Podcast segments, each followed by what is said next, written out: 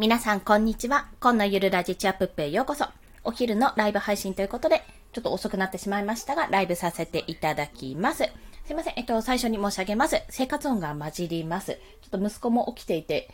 今ですね、あの、ヒルナンデスを見ながらちょっと落ち着いております。息子がね、ヒルナンデス見るんかいって話なんですけども、まあ、あの、私の声と、おそらくそのテレビからの声で落ち着いているかと思いますので、もしかすると娘、娘じゃない、息子の声も混じるかもしれませんが、ご了承ください。はい。で、本日のお話なんですが、環境を変える手っ取り早い方法ですね。ということをお話ししたいと思います。まあ、なんで環境を変えるかっていうところにもなると思うんですよ。おそらくそうなると思います。まあ、この場合の環境を変えるは、まあ、なぜかというと、今ですね、ちょっとごめんなさい。今回台本ちゃんと用意してないので結構たどたどしくなってしまうかと思うんですが、私、インスタグラムをやってるんですよ。で、読書メモアカウントということで、えっと、週に1回ぐらいかな。まあ、結構、まったりと更新をしてるんですね。で、今回、まだちょっと更新してないんですけども、もう物は作ってて、あとは、更新するだけの状態のものがあって、まあ今回の本が、そのメンタリスト大悟さんの超人脈術、言えたかな？超人脈術っていう本なんですね。で、そちらが、あの、Kindle Unlimited で読み放題プランに入ってたので、まあ、それをダウンロードしてね、読んでいるわけなんですけど、まあ、結構、あ、これは、なんか、ど、どうなんだろうって最初思ったんですよ。なんか、まあでも、大悟さんだしなって思ったんですけど、人脈って言い方が、なんかあんまり好きじゃないっていう方いらっしゃいませんか？というかもう私もなんか人脈って最初人脈を広げるぞなんてことを意気揚々と話してたんですけど、結構その言葉に対してなんか損得感情っていうのがあって、まあ誰しもね、あの人と付き合う上で損得感情っていうのは誰しも持ってるとは思うんですよ。持ってるとは思うんですけど、あ、この人といると、なんていうのかな、儲かるからいいやとか、あ、この人といるとモテるからいいや、みたいな感じで、なんか、その人をうまく利用して自分だけ得をしようみたいな感じがする。まあそういうニュアンスがあるっていうことを何かの記事か誰かが言ったかで、ああ、なるほど、そういうふうに思われる。確かに人脈ってなんか人の脈ってすごい話だなってちょっと思ったわけですよ。こんにちは、辻コーチさんかなこんにちは。よろしくお願いします。まあ、環境を変えるというお話をして、まあ、なぜその話をするきっかけになったかというと、今、インスタで、これから上げる予定の読書メモで、超人脈術という本を読んだからなんですね。あ、こんにちは。ありがとうございます。メンタリスト大悟さんの本です。まあ、その人脈って話で、うーんってなんかちょっとなんかどうなのってちょっと思いつつも読んでみたら、まあ、大悟さん自体も人脈って言葉自体になんか、うんって思ってたらしくて、その中ではネットワーキングっていう言葉を使ってるんですね。で、まあ、すっごいざっくり、すっごいざっくり言います。私もちょっと全部読み切れてないんですけど、すっごいざっくり言うと、結局、自分がまあ、私の場合ちょっとフリーランスで、時間もお金も自由に使えるようになりたいっていうところがあるんですね。目標としてあって、まあ最終的にそれは、もう自分の好きなことも自由にやりたいし、その時間も欲しいし、子育てしながらなんですが、まあ、子供とかが、例えば、あの、平日の行事とかね、保護者会とか、まあ、PTA でも何でもいいんですけど、子供の行事とかにも参加していきたい。あの、もう、えー、仕事なんで無理ですとか、有給使わせてくださいなんていうのが嫌で、もっと、え、だってそんなの普通に参加したいじゃんって、でも仕事しながら参加したいっていうところがあって、あの、フリーランスになりたい。まあ自分で独立したいっていうところを目指しているわけなんですね。まあ、私の夫が長時間労働勤務で、いや、そんな、保護者会に平日に休めないよっていうようなね、ことを言う、言う、言う人間なんですよ。まあ、しょうがない。それはしょうがないの。働いてる環境だからしょうがない。あの、サービス業だし。いや、お前いつ休むねんって。休むねん、そこって。有給いつ使うねんって思うんですけど、まあまあ、それはさておきね。まあ、そんな形なんで、私はじゃあそんな働き方したくないって思って今、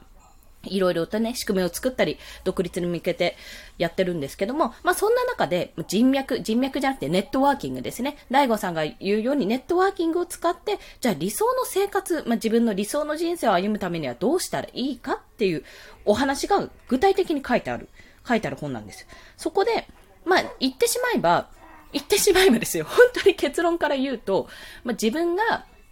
あの、なりたいものってのまず具体的に想像して、例えば私はフリーランスで、まあ、要は、バカ稼ぎほどじゃないけど、まあ、ちゃんと家族を養えるくらいに稼ぎたい。で、時間も、お金も自由に使えるように、あの、将来の不安がないように稼ぎたいっていうところがあって、やっぱそれを目指すには、周りが会社員だと、会社員の方とかだと、いや、そうもいかないでしょっていう話になってしまうと。やっぱ働き方から見直すなら、そういった働き方をしてる人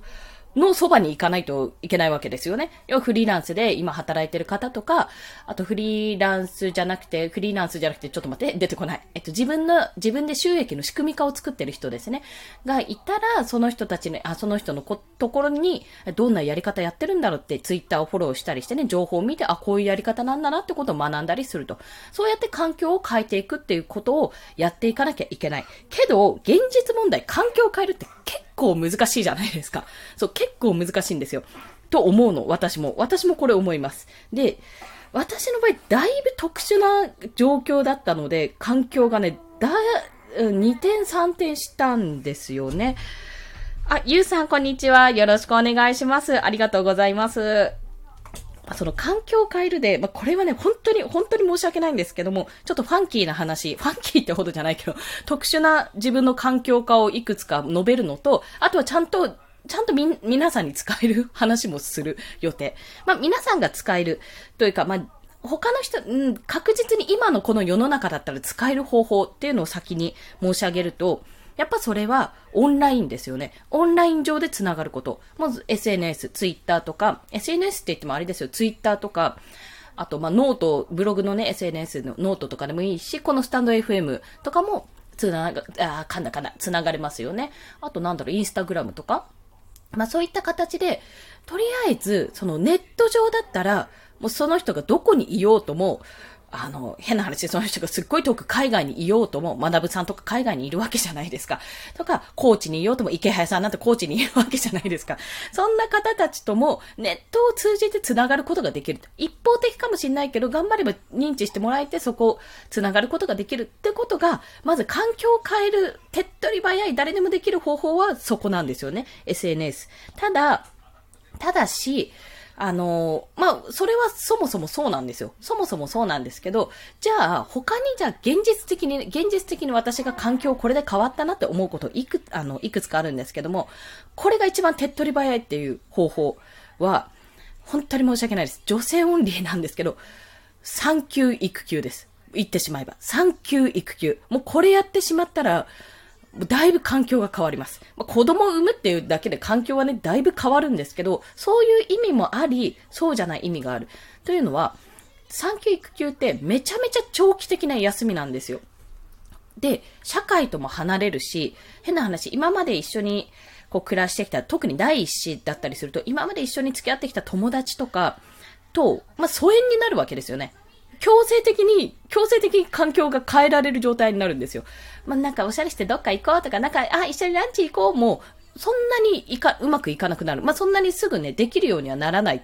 その環境自体が、もうだいぶね、変えられるんですよ。それが一つのきっかけだったんですね。私が仕事、職場一回復帰してますけど、その時も、やっぱ産休の時に、このままじゃ働けねえなって思ったんですよね。思って転職と転職も考えたし、副業も考えてたんですよ、その時。まあそこではちょっとうまくいかなかったんですけど、普通に復帰したんですけど、まあその時は保育園やってみたかったっていうところもあったから、まあそれは良かったんですけどね。でもやっぱりあの産休育休って社会からまず断絶されるような、まあ実際には断絶されないんですけども、断絶されるようなあの感覚と、あと本当に職場、自分が今まで働いてきた一つの居場所もまあ、なくなるわけですよね。なくなるわけじゃないけど、まあ、離れるわけで、しかも今まで付き合ってきた人間関係もある程度離れて、で、家族がいれば家族とちょっと密になるかもしれないけど、まあ、だんだんそれも離れていくと。本当に人間関係がガラッと変わるんですよ、これ一つで。なんかママ友なんて、あの、できる、できると思ってたけどね、そんなにできないですよ、ママ友も。全然できないですよ、本当まあ自分からね、アプローチかけてないっていうのもあるんですけど、もう LINE 交換した時にめっちゃ喜びましたもん。ま、まだ一人ですけどね。まあいいんです。いいんですよ、それ。別に、あの、うん、いいんです。保育園ママ忙しいんです、みんなきっと。はい。まあそんなことなんですが、そういう意味で、あの、女性だったら産休育休はめちゃめちゃ、本当に、なんていうんですかね、本当に環境がガラッと変わる。引っ越し並みに変わりますね。引っ越してないのに変わる。まあ、でもそれは本当に女性なので、しかも変な話、命がけなんですよ。赤ちゃん産むのに。その産休入る前も結構命がけってか、ヒーヒー言うし、苦しいし、お腹苦しいし、体調崩ししっていろいろあって、じゃあ、あの、人生変えたいから、妊活して産休育休取るぞっていうのはちょっと違います。そこはね、ちょっと違います。でも、逆に産休育休って本当に一つのチャンスなので、一回、一人目の時はね、そんな余裕はなかったんですよね。なかったな。二人目でようやく分かったっていうところもあるんですよ。だからなんか、あ、また社会から離れなきゃいけない、どうしようって思うっていうよりは、あ、この機に一回人生見直せるなっていう考えの方が、もしこれから産休育休入られる方、まあ、ちょっと妊娠した方とか、これから子供どうしようかなって考えてる方は、そういう見方もあるよという、そこはお話です。はい。あ、ルナさん、こんにちは。よろしくお願いします。ありがとうございます。まあ、そんな感じですね。あの、それがぶっ飛んだ話の一つなんですけども、まあ、それ以外にじゃあ何があるかっていうと、もう一つはね、もう一つがいくつかあるか。あとは結婚ですね。結婚もだいぶ環境が変わりますね。あ、ルナさん、こんにちは。ありがとうございます。結婚も、というかね、結婚、出産、あと、まあ、転職とか引っ越しですね。この辺なんですけど、就職とかも含めてなんですが、まあ、出産はもう育休、産休がだいぶ本当に自分の人生見直せる。本当あんな長い時間、ただただ子育てをずっとしてて、こう、子供が寝た瞬間にふとぼーっと立ち返って、あ、なんか私の人生、このまんまでいいんだろうか、みたいな時間はね、本当に、ここの先ないなって、二人目の時なんてそんなこと考える余裕もなくなりますからね。余裕もなくなるというか、あの、違うんですよ。えっと、いるから。もう一人いるから子供が。そっちがすぐ帰ってきちゃうから、ああ、そっちにてんてこまいってなるので、いかにその与えられたこの自由時間をどうやって使うかってところにね、並走しちゃうんですけども、まあそれはちょっとさておき。で、あとは結婚。結婚するとまた、環境が変わるっていうのは、これはね、増えるパターンと減るパターンとあるんですよ。あの、相手方の、ま、えっと、ま、パートナーですね。パートナーの家族と家族とかそこの親戚とかとのやりとりはもちろん増えます。まあ、なので、人の広がり、まあ、ある意味環境は変わる。広がりがそこで増える。家族同士のやりとりなので。まあ、人によるかもしれないけど、そこで一回考えが変わる。うん、考えが変わる。環境も変わるし、そこで考え方が変わりますね。ああ、なるほど、こういう考え方があるんだなっていうことで、結構ね、結構私の場合は変わりました、そこで。まあ、ほぼ真逆の家族というか、我が家だいぶ放任主義というか、まあ、おのおのが自由にいろんなことをやってる。もう、それはうちの両親含めね、いろいろ自由に仕事をしたり、まあ仕事人間ばっかりだったんだろうな、きっと。なんかほんと自由にやってるような家族だったたので、家族で何かするっていうのが、オリンピック以上に開催期間がなかったんですよ。ちょうど私がね、子供産んで、まあ、うちのパパさんですね、父が、海外勤務がこのコロナ禍で結構難しくなってきたからこそ日本にいる。あ、そしてなんか、孫も生まれたからちょっと見に行くかなみたいな感じで、こう、そんなやりとりでようやく増えてきた。4年に1回、5年とか6年に1回ぐらい会えればいい、5人揃えばいいっていうところだったのが、まあ、それ以上の感覚にはなってきたんですけど、でもそれでも全然もう家族旅行とかも多分ちっちゃい頃、小学生ぐらいに行った時くらいじゃないかなってぐらいに、本当になんか、おのおの個々が、そう、個々、まあなんか恥ずかしいですね。もう個々が自由にやってたようなとこだったんですけど、うちの夫の方は、もう本当に家族、ザ家族あ、私が理想としていた家族像ってサザエさんみたいな感じですよ。そんなところでもう価値観ここで全く違うので、もうそこのすり合わせも結構大変だったところがあるんですね。で、まあそんな話で、まあ環境を変えるうちの一つとしてはそういった話もあります。結婚すると相手の価値観とか相手の世界を見られるので環境が一つ変わる。そして、あと結婚するっていうだけで、だいぶね、周りの視線とかも変わるんですよ。まあ、あの、独身同士でつるんでた友達とかが、やっぱ誘いづらくなるっぽくて、全然いいよ、全然いいよって言うんですけど、誘いづらくなるっぽいところがあって、そういったところに、ああ、なんか申し訳ないなって思うところはある。まあ、ただ、どっちかっていうと、それは子育てした時の方がもっと誘いづらくなるんだろうなと思いますね。私も友達とかでご飯行くって結構なんか年に何回か行けてたのに、ああ、行かなくなったななんてことをね、感じてるので、まあそういった形で環境は変わります。まあこうやって別になんか嫌われたとかそうじゃなくて、なんとなくこういろんな自分の環境が変わることで離れていく人間関係はあっても、そこって、なんか寂しいなって、寂しいなと思う、思うんですよ。思うと思う。思うと思うけど、でもそれ以上に、あ、今ここで私変わるチャンスだなって思うと、めちゃめちゃ、めちゃめちゃいろんなところにアンテナが張れるようになるんですよ。もう本当にきっかけ。人間関係が変わるきっかけってとこですね。それが結婚。まあ、出産もそうだし、結婚もそうだし、あとは、ま、引っ越し、転職とかもそうなんですけども、引っしはね、私自身そんなにしたことがないので、あんま具体例は出せないんですが、まあ、一人暮らしした時も結局地元にね、週末には帰ってたんで、そんなに遠いとこじゃなかったんですよ。1時間半、2時間ぐらいかな。ぐらいかかるところに言ってたんですが、まあ、まあでもそれでも人間関係変わったかって言ったら、うん、一人暮らしをするっていうのは環境はやっぱりガラリと変わりますよね。自分の自由に使える時間が増えるというのと、まあ変な話、誰にも干渉されない空間が持てるってところで、すごいまあ何やってもいいわけじゃないですか、その中で。変な話、全裸でこう、過ごしたって言うわけじゃないですか。私 よくね、暑い時、なんかパンツ一丁でこの辺ふらふらしてましたけど、ちゃんとカーテン閉めてましたよ、その時。曇りガラスだったかな忘れたけど。まあ、そんなような形で、あの、まあ、自由に過ごせるっていうのは、ある意味ね、あの、考え方を柔軟に考えられることができるから、まあ、それもありだと思うんですよ。まあ、その一人暮らしっていうのも環境を変えることができる。また、なんだっけ、引っ越し、転職か。転職なんてもういい例ですよね。前までの職場との関係が繋がる時ももちろんあるけど、やっぱ繋がらないで次の職場の関係をそこで作って、まあ、年賀状とやり取りをまだしてるっていう先生ももちろん私もいらっしゃるし、あとは、まあ、普通にでも、やっぱ遠のいたかなって元気にやってるんだろうな、みたいな。前の職場で見てた子供たちとか、あんなに、あんなにね、毎日、あ、この子どうしよう、この子どうやって接しようとか思ってた子も、やっぱり、こう離れていくと、あ、なんかもう、もう何年も経ったからもう中学生ぐらいになってんのかな、みたいな感じになりますし、まあ、それは寂しいっちゃ、最初は寂しいですよ。寂しいけど、あ、こうやって変化していくことで、向こうもきっと大人になった時にまたもしかするとご縁があったら出会うかもしれないし、あ、もう大人にならなくても出会うかもしれないし、